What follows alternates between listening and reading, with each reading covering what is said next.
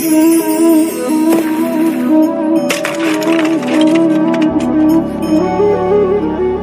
क्या हुआ?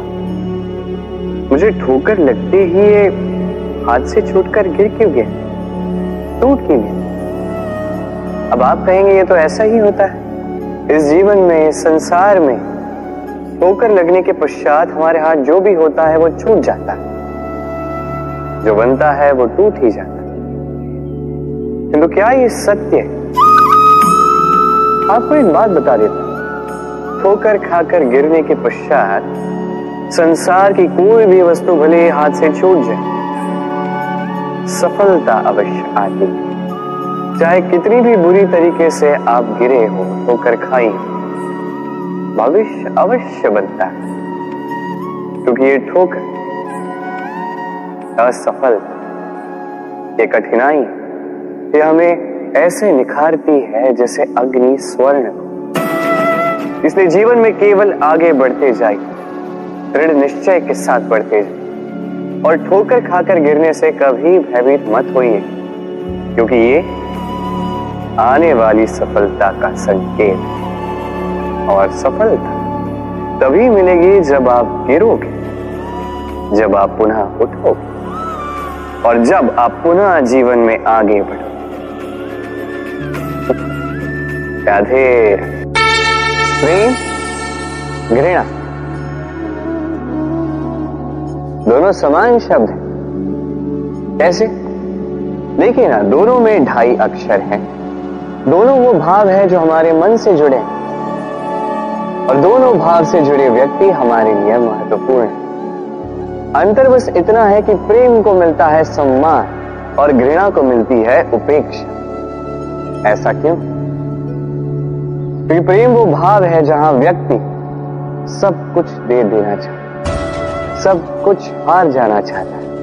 वही घृणा ऐसा भाव है जहाँ व्यक्ति सब कुछ पा लेना चाहता है सब कुछ जीतना चाहता। है फिर भी प्रेम ये भाव कभी आपको हारने नहीं देता, और घृणा ये भाव आपको कभी जीतने नहीं देता। अब क्या करेंगे?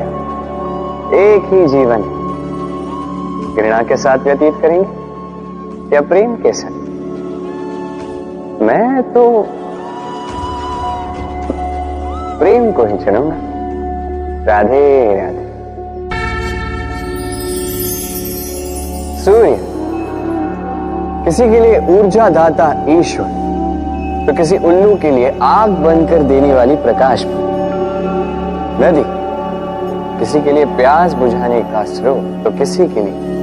बाढ़ बनकर विनाश कर देने वाली विपदा सागर, किसी के लिए खारे पानी का भंडार तो किसी के लिए अनंत जीवों का सा प्रश्न ये है कि हर एक व्यक्ति के लिए किसी भी भाव या वस्तु की परिभाषा भिन्न क्यों होती?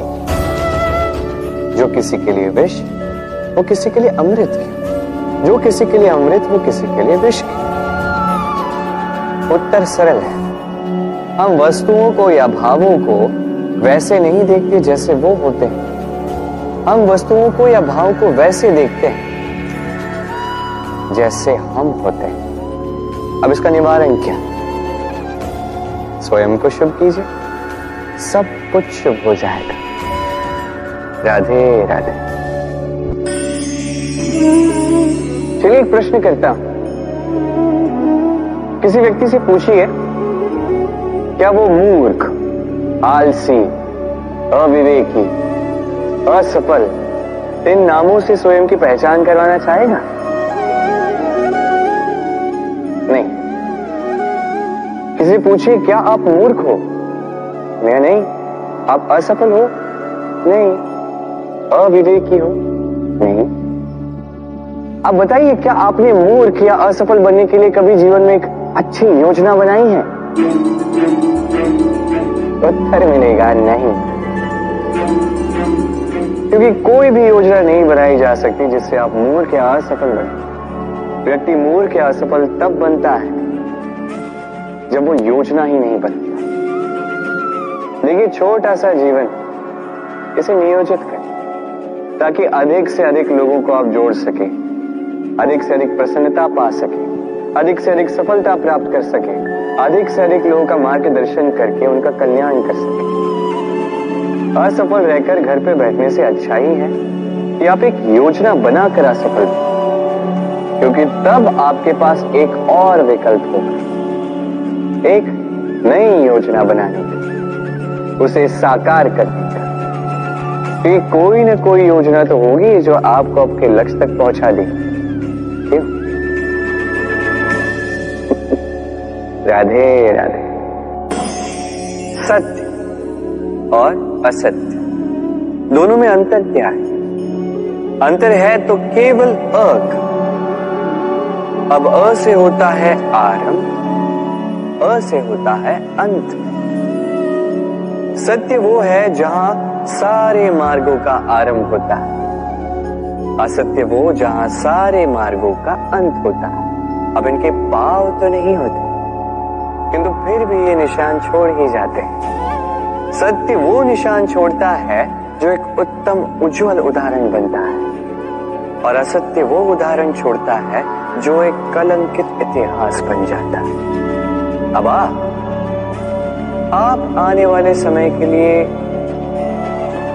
कौन सा निशान छोड़ेंगे? निर्णय पूर्णतः आपका है। राधे राधे। कभी आपने सोचा है? हमें जीवा के साथ साथ कान क्यों मिले? अब आप कहेंगे, सरल सी बात है, ताकि हम बात करने के साथ ही सुनना भी सीख लें। अब इसका एक और तात्पर्य है। पहले मुझे बताइए, स्वयं की प्रशंसा सुनना किस किस को अच्छा लगता है? सभी को अच्छा लगता है। अब यही है सा यदि इन कानों से आप स्वयं की प्रशंसा सुनना चाहते हैं तो सर्वप्रथम इस जीवा से दूसरों की प्रशंसा करना सीखे। अब प्रशंसा के विषय में एक अत्यंत महत्वपूर्ण बात आपको बता देता कभी किसी की प्रशंसा यदि आप करते हैं तो सर्वप्रथम उस व्यक्ति का उत्साह बढ़ जाता है। तत्पश्चात स्वयं यदि झाँक कर देखें तो इस मन में भी संतोष और प्रसन्नता आ जाती है। और एक बार ये मन प्रसन्नता से भर जाए, तत्पश्चात कोई प्रशंसा करे या ना करे, कोई अंतर नहीं पड़ता। इसलिए सदैव दूसरों का मान करें, आदर करें, उनकी प्रशंसा करें, प्रसन्नता बांटें। जिनमें जो भी अच्छाइयाँ हैं, उन्हें बताएँ। उन्हें स्मरण करवाएँ कि वो भी अच्छे हैं। उनका उत्साह बढ़ाएँ, वो जीवन में आगे बढ़ेंगे और ये जीवन आपको कभी पीछे नहीं रहने देगा। राधे राधे।